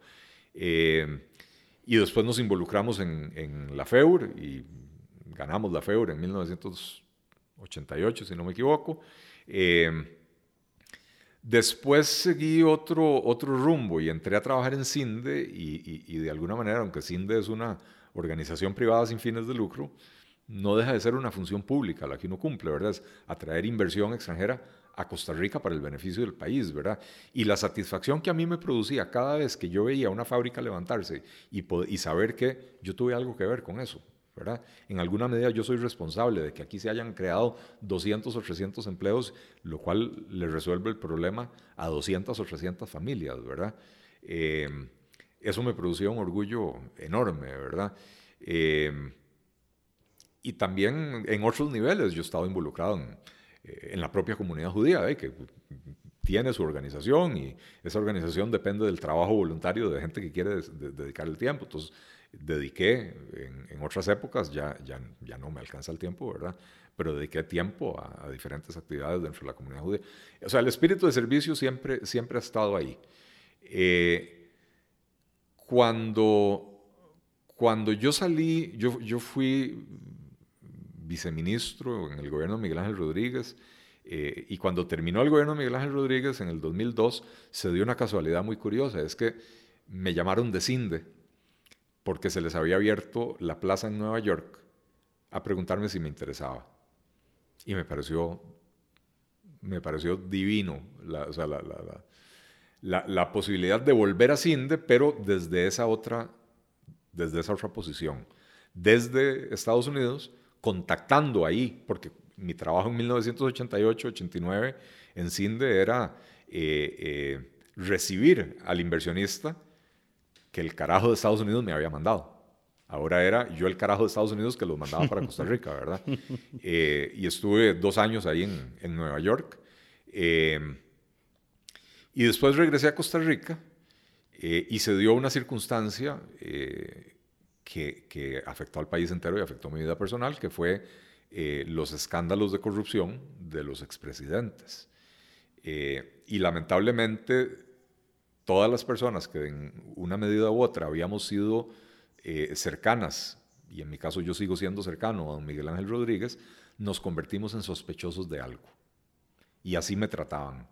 y de hecho me investigaron, me abrieron, porque yo como viceministro me tocó, por ejemplo, participar en el proceso del traspaso del aeropuerto Juan Santa María a la administración privada. Eh, o sea, yo fui el que entregó las llaves del aeropuerto, básicamente, ¿verdad? Eh, me tocó también eh, formalizar el tema con RITEVE para, para la, la, revisión técnica vehicular. me tocó hacer una licitación de más de 10.000 placas de taxi, ¿verdad? Y entonces la gente empieza a sospechar, ah, mira, este carajo estuvo ahí en proyectos grandes, Alterra, Irriteve y 10.000 placas de taxi. Por supuesto que tiene que haber choriciado, ¿verdad?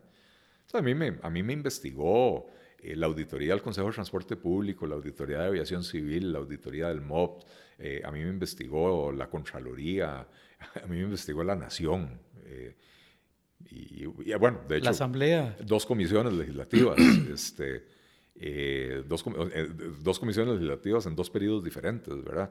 Eh, y, bueno, finalmente, por supuesto, no encontraron nada porque no había nada que encontrar, ¿verdad? Pero eso me hizo, por un lado, decir, no quiero volver a, la función pública. Y por el otro lado, me dificultó, yo no, no, conseguía trabajo. Cuando yo me regresé a Costa Rica, eh, la gente me rehuía, era como tener lepra, ¿verdad? Entonces decidí montarme mi propio negocio. Eh, y a eso me dediqué casi 15 años, eh, un poco menos, 13 años. y lo hice, y lo hice bien, y lo hice con éxito, pero no era feliz haciendo eso. ¿Y qué, qué hacías? Eh, me dediqué al desarrollo inmobiliario. Eh, y, cómo se llama, pero no era lo mío. No era lo mío. Era, Algo te faltaba. Era un medio de subsistencia. Sí, claro. Eh, y entonces empecé a escribir. Y entonces escribía en un blog y escribía en Facebook y, y me leían siete personas, incluyendo a mi mamá y a mi esposa, ¿verdad? ah, y mi hermanillo. Entonces, me leían como cuatro, ¿verdad? Eh, y de alguna manera me descubrió eh, Giselle Mora, que es la jefa de la sección editorial de La Nación, hoy, en ese momento todavía no lo era, me descubrió ahí en Facebook y, me invitó a escribir en La Nación.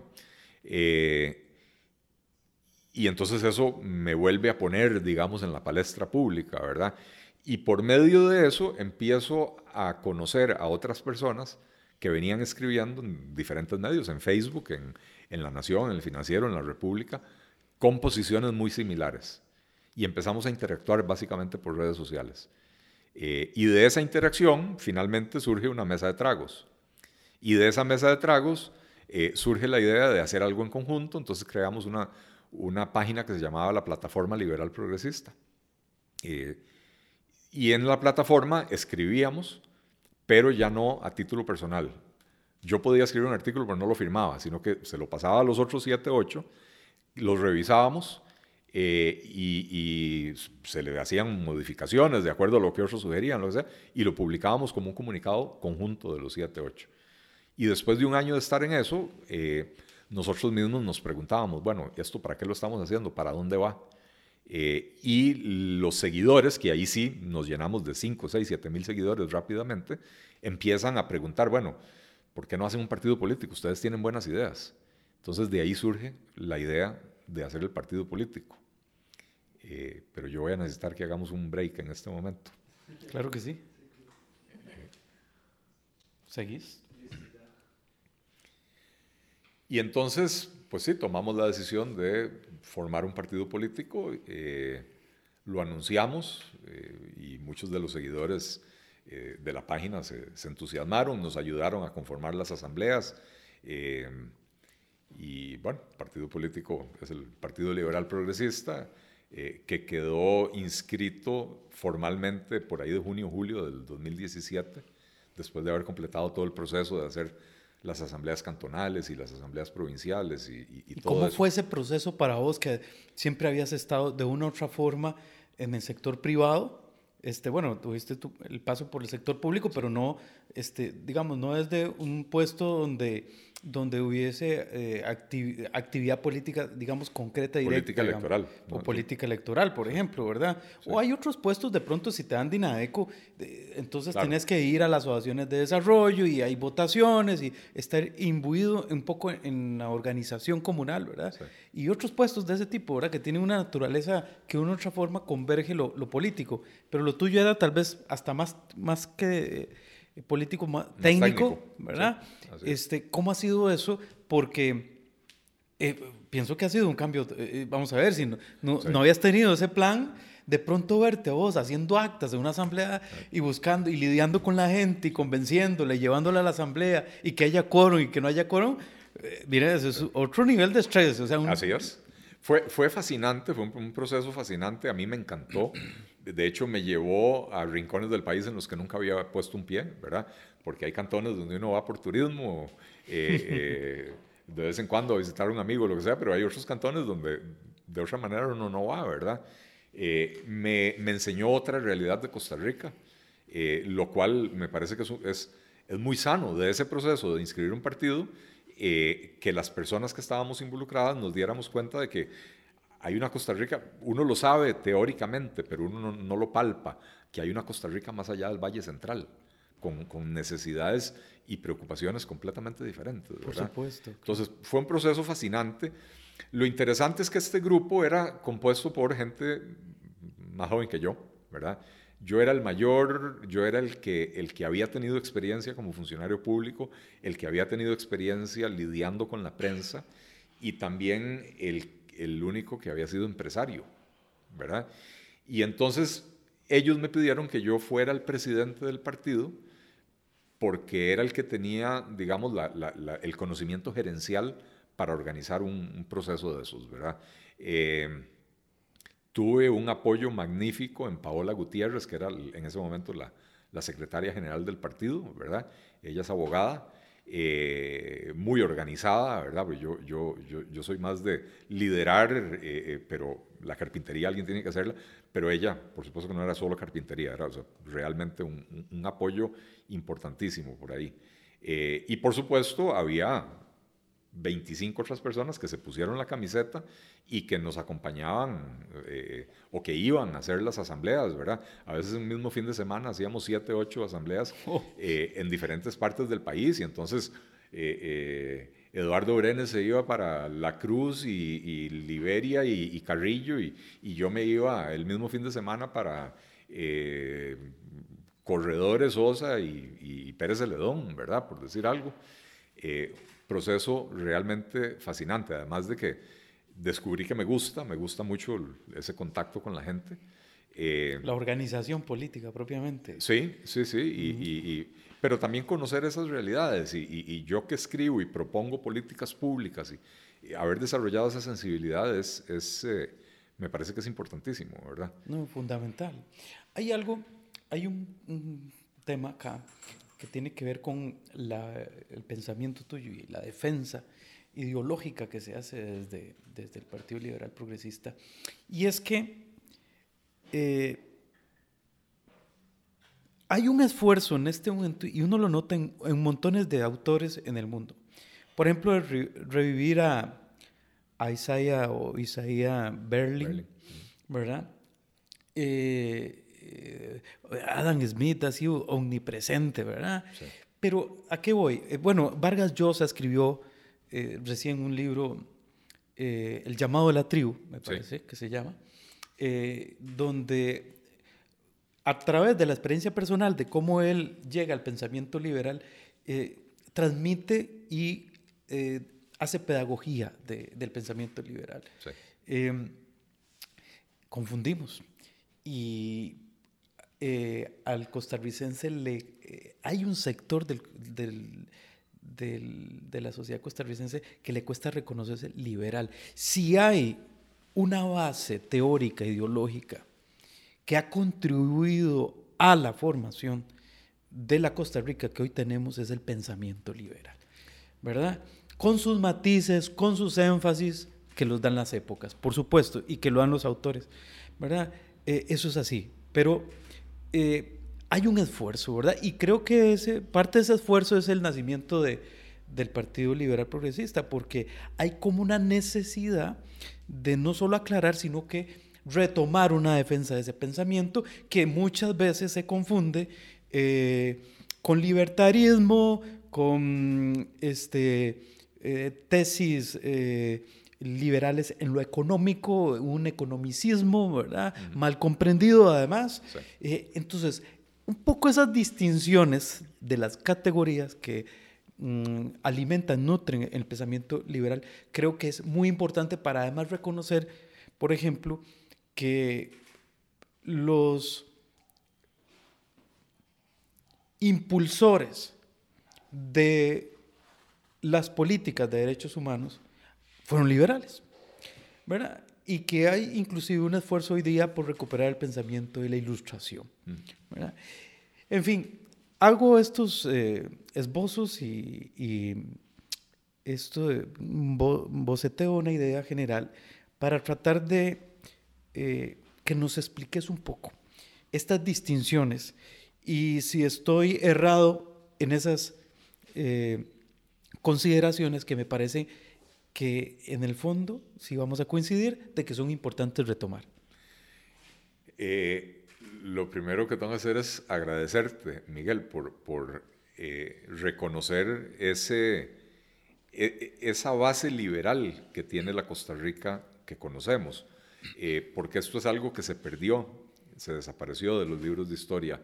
Eh, y yo siempre hago ese mismo argumento cuando discutimos acerca de por qué liberalismo y, eh, y a veces los entrevistadores me quedan viendo con cara como de usted de qué está hablando, ¿verdad? yo jocosamente me, me, refiero a 1948 como el Big Bang, ¿verdad? pareciera ser en los libros de historia oficial de Costa Rica que el Big Bang para Costa Rica llegó en 1948, que antes lo que existía era el caos y la oscuridad, ¿verdad? Y después de 1948 bajó Dios en persona y dijo, hágase la luz, sepárense el mar y la tierra y ponga los ticos ahí, ¿verdad? Eh, y ciertamente la historia la escriben los ganadores. Y en 1948 Costa Rica tuvo una guerra civil, una mini guerra, pero tuvo una guerra civil. Y la historia posterior la han escrito los ganadores, ¿verdad?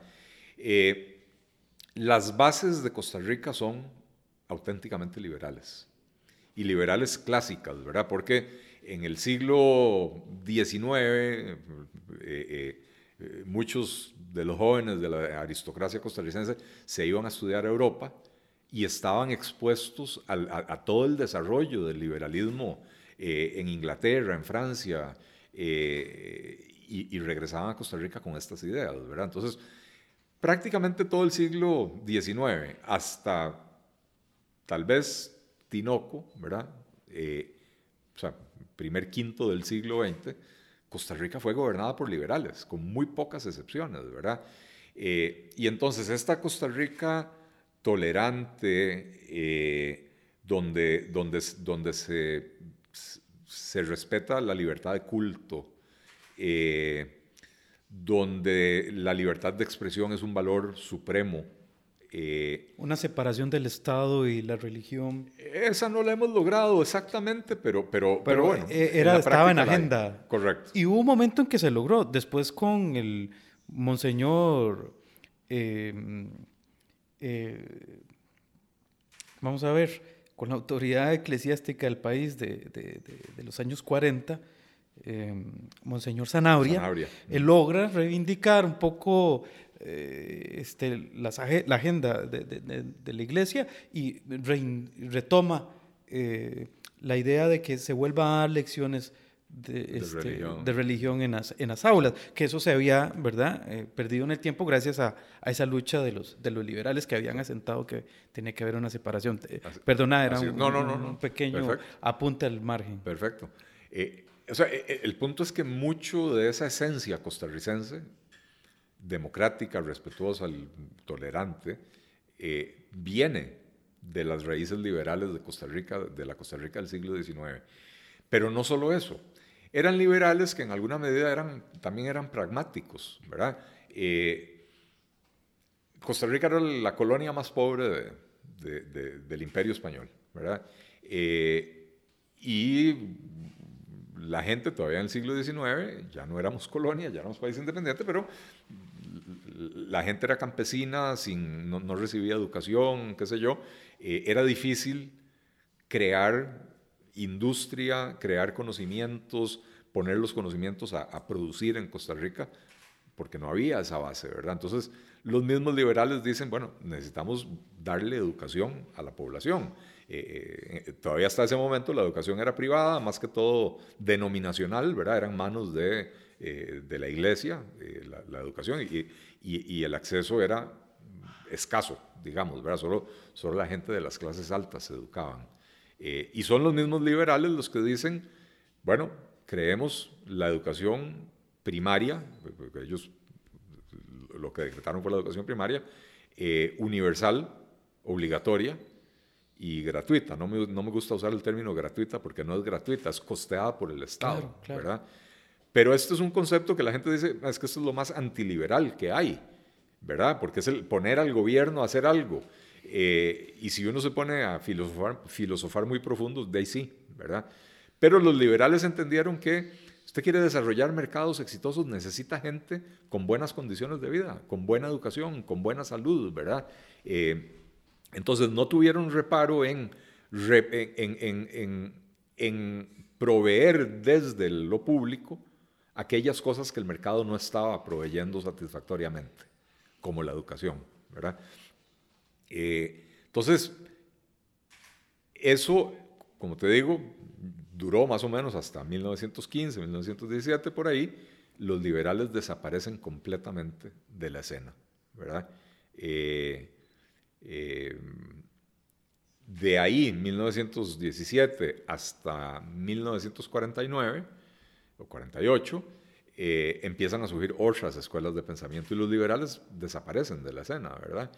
Eh, viene la revolución y el tema se decanta entre la socialdemocracia y más adelante el socialcristianismo, los liberales siguen ausentes, ¿verdad? y para eso de la crisis, eh, ANFE, que había sido creada desde los años 50, ¿verdad? ANFE tuvo un papel fundamental, ANFE, la Asociación Nacional de Fomento Económico, que era una, un think tank, una casa de pensamiento liberal, liberal económico, ¿verdad? Eh, jugó un papel fundamental en diseñar el modelo económico que se adoptó después de la crisis. Eh, en, el año 79 o por ahí, ANFE empezó a hacer una serie de foros eh, y publicaron tres libros, tres, tres fascículos. Eh, uno era sobre el modelo económico costarricense, el modelo educativo costarricense y el modelo político costarricense. Y eran las, digamos, las minutas de, no las minutas, las, las, los proceedings de esos foros que había organizado ANFE. Eh, y si no te los has leído, es, interesantísimo, ¿verdad? Porque, por ejemplo, en el económico, al final de cuentas es mi campo, eh, habían invitado a gente de otras eh, líneas de pensamiento, en particular Carlos Manuel Castillo y Eduardo Lizano, que todavía en esa época eran defensores de, eh, del estatismo y defensores del, del, eh, de, la industrialización forzada y de la sustitución de importaciones, ¿verdad? Y los liberales en el foro empezaban a abogar por abrir mercados, empezar a exportar, disminuir aranceles, etcétera. Bueno, curiosamente, eh, esto se publica antitos de la crisis, ¿verdad? Viene la crisis, el gobierno de Carazo no tuvo la menor idea de qué hacer, viene el gobierno de Luis Alberto Monge y pone a Carlos Manuel Castillo el presidente del Banco Central. Eh, y Eduardo Lizano era uno de los principales eh, asesores en materia económica de, Liberación Nacional toda la vida, ¿verdad? y ellos empiezan a, a impulsar eh, el modelo exportador y la, mucho de lo que se había discutido en estos foros. Entonces el liberalismo retoma un, eh, un espacio, eh, siguen la filosofía hayekiana de que los liberales no deberían de fundar un partido político, sino más bien meterse en los otros partidos políticos para tratar de jalar la política pública hacia el liberalismo. Entonces terminamos con liberales en el PUSC y liberales en el PLN eh, pero al final de cuentas, el PUSC y el PLN son maquinarias muy poderosas que terminan siendo como una licuadora. Entonces agarran a los liberales y los licúan con los socialcristianos y con los un poco más izquierdosos y, y, al final termina viendo ahí una doctrina medio que ni es esto ni es aquello, ¿verdad? Eh, un poco se refleja en cómo se desarrolló el modelo económico. No, no, no se hizo la reforma pura, lo que hablábamos al puro principio de esta conversación, no se hizo la reforma completa porque había que eh, eh, acomodarse a los diferentes intereses dentro del PUSC y dentro de Liberación. Complacer a los sectores, a los grupos de presión. Exactamente. Em, y entonces llegamos a, 1998 o por ahí, mediados de los 90, y Otto Guevara dice, no, olvidémonos de la recomendación hayekiana y hagamos un partido político. Y hace un partido político que hay que reconocer que mantuvo viva la llama del liberalismo durante 20 años, con, un, con una doctrina o una, una filosofía un poco diferente, que es el libertarismo, ¿verdad? Eh, que es un concepto bastante gringo, ¿verdad? Eh, y, lo, y lo trajo aquí a Costa Rica.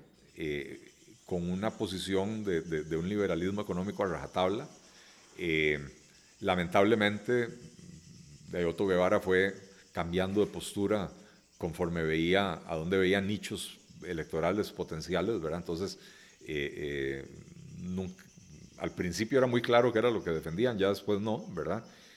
pero ciertamente mantuvo viva la llama del liberalismo durante 20 años, ¿verdad? Cuando surge el Partido Liberal Progresista, los, fundadores éramos personas que no nos sentíamos identificadas con, ese tipo de liberalismo, eh, que creíamos en un liberalismo más integral. Eh, no solo liberalismo económico, liberalismo económico, liberalismo, o sea, libertad individual, libertad política, también hay que defender estas cosas, ¿verdad? Eh, no nos sentíamos representados y de ahí la necesidad de crear un, partido político. No, se da la, eh, coincidencia de que esta unión de personas se empieza a gestar cuando ya el partido Movimiento Libertario viene en franca decadencia, ¿verdad? Eh, por los problemas en los que se metieron. Eh, pero pero no, no somos personas la mayoría que hayamos venido del movimiento libertario, los, de los fundadores, eh, tal vez una persona había pasado en algún momento por el movimiento libertario, los demás éramos, como decir, simpatizantes, veíamos el movimiento libertario y decíamos, yo quisiera que, que, fuera otra cosa, pero bueno, la mejor opción para votar. Yo, yo reconozco que voté por el movimiento libertario dos o tres veces, ¿verdad? Eh, pero nunca fui parte del partido, a pesar de que yo tenía una relación de amistad con Otto. Este, y a pesar de que Otto, por esa independencia mía, me tenía la suficiente confianza como para llamarme y, decirme, vos qué pensás de tal cosa, porque él sabía que yo no le iba a decir necesariamente lo que él quería oír, sino lo que yo verdaderamente pienso. Teníamos un diálogo muy interesante y siempre cuando se acercaban las campañas, eh, me llamaba, pero entonces ya no es vos que pensás de, tal cosa, sino que es vos que esperás para meterte en la campaña. Nunca me quise meter en la campaña. Eh, no me sentía plenamente identificado. Eh, y bueno, con este grupo de personas que fundamos el Partido Liberal Progresista y otras que se han sumado, porque se ha sumado gente muy maravillosa a lo, a, lo, largo de, de estos dos años, esto, esto me devolvió la vida a mí. Yo te decía que yo me dediqué 13, 14 años a, los negocios. Eh, no era una persona feliz. Y se lo puedes preguntar a mi esposa, porque eso, cuando uno no es feliz, se refleja también en la relación, ¿verdad? Eh, y, ese recorrido por el país para inscribir el partido, ese contacto con la gente y, volver a dedicarme a, lo mío, que es la economía, y, eh, y poder estar haciendo planteamientos para mejorar la calidad de vida de las personas en Costa Rica, eso me, devolvió la vida. Yo... ¿Disfrutás eso de ir a tocar la puerta de una casa y sentarte en una mecedora ahí una hora, hora y media con un costarricense común, de a pie, como llamamos? no, no, parece, pero yo soy un poco tímido. Yo no soy de, tocar una puerta y empezar una conversación de cero. Eh, porque no, no, no sé qué tengo en común. Pero sí soy de llamar a algún conocido que tengo en Ciudad Neily y decirle, May, organizame una reunión, tráeme gente y, sentémonos a conversar de lo que quieran conversar, ¿verdad? un poco necesito esa, esa entrada. Pero una vez que se abre el, el, portón... Ah, no paro de hablar como te habrás dado cuenta, ¿verdad? Este, pero yo, yo puedo decir que yo me siento física y emocionalmente mejor hoy, con 54 años y un cáncer a cuestas, que a los 45 años. Me siento más jovial, más con más energía. Eh, de verdad que, que, es interesante. No, muchas gracias, eh, Eli, por, por este rato. Me parece que es un, ha sido una conversación eh, muy edificante, provocativa, porque además aporta muchos matices, muchas, muchas vetas que sé que algunos de los que nos están escuchando se van a interesar por, por indagar en datos y demás. Eh, y me parece que también dimos alguna vista a algunas líneas de pensamiento que es importante retomar, eh, principalmente en el aspecto de la identidad del costarricense eh, yo te lo planteaba al inicio, cómo nos cuesta salir de las crisis. Eh, de una u otra forma, el tema de la inmigración ha estado presente en esta conversación. Eh, eso es parte de la construcción también de, de nuestro ser costarricense. Y por supuesto en el pensamiento político y económico, ¿verdad? Pequeños matices porque no da tiempo. Obviamente cualquiera de esas betas que pudiéramos explotar es para seminarios y cursos y este, estantes de biblioteca casi que eh, eh, infinitos. Pero agradecerte mucho eh, el rato y, y, me llevo una muy buena y muy grata impresión del ser humano que es Eli Feinstein y de las tareas que ha emprendido y de los retos que tiene por delante. Muchísimas gracias, Miguel. esta es probablemente la entrevista que más he disfrutado, porque además es completamente diferente a lo que usualmente uno enfrenta. La gente viene a preguntarle a uno, ¿usted qué piensa de tal problema y cómo resolvería el otro? ¿verdad? Eh, eh, eh, mi casa es su casa. ya sabe dónde vivo, estoy a sus órdenes. Y, de verdad, muchísimas gracias por el honor de, haberme hecho esta entrevista. Me, me encantó. No, la buscamos y la queríamos así eh, que Felipe está hoy acá compartiendo con nosotros, como siempre, pero, pero la buscamos, la queríamos, creímos que este era el momento apropiado para, para conversar con, con usted y, y, conocerle más a fondo. Y además eh, hemos querido que de una u otra forma esto pueda servir en el futuro, en el presente y en el futuro, por supuesto, pero, pero que sirva como un, una herramienta, eh, como una, un recurso para conocer a ese ser humano que está detrás de, de, de las ideas y combativo, ¿verdad? Por proyectos, porque abordar al ser humano simplemente de lo externo, de lo que se ve en redes sociales o en la prensa, en el caso tuyo, en los artículos de La Nación, eh, es muy poco. ¿verdad? Ese viene un complemento. Hoy hemos conocido mucho de la historia personal tuya, familiar, que es riquísima y, y que también es la de muchos costarricenses, ¿verdad? Eh, en fin, muchas gracias y, y, esperamos tener una conversación pronto de nuevo con, con usted. a ustedes las gracias. Cuando quieran, estoy a las órdenes. Y eso que no mencionamos al aire, que yo fui compañero en la universidad del papá de Felipe Fischer, que es el cerebro de Divergente. El cerebro de todo esto y, y, el gran emprendedor y el que nos tiene en este enredo. Así es, así es. No, muchísimas gracias, de verdad. Gracias.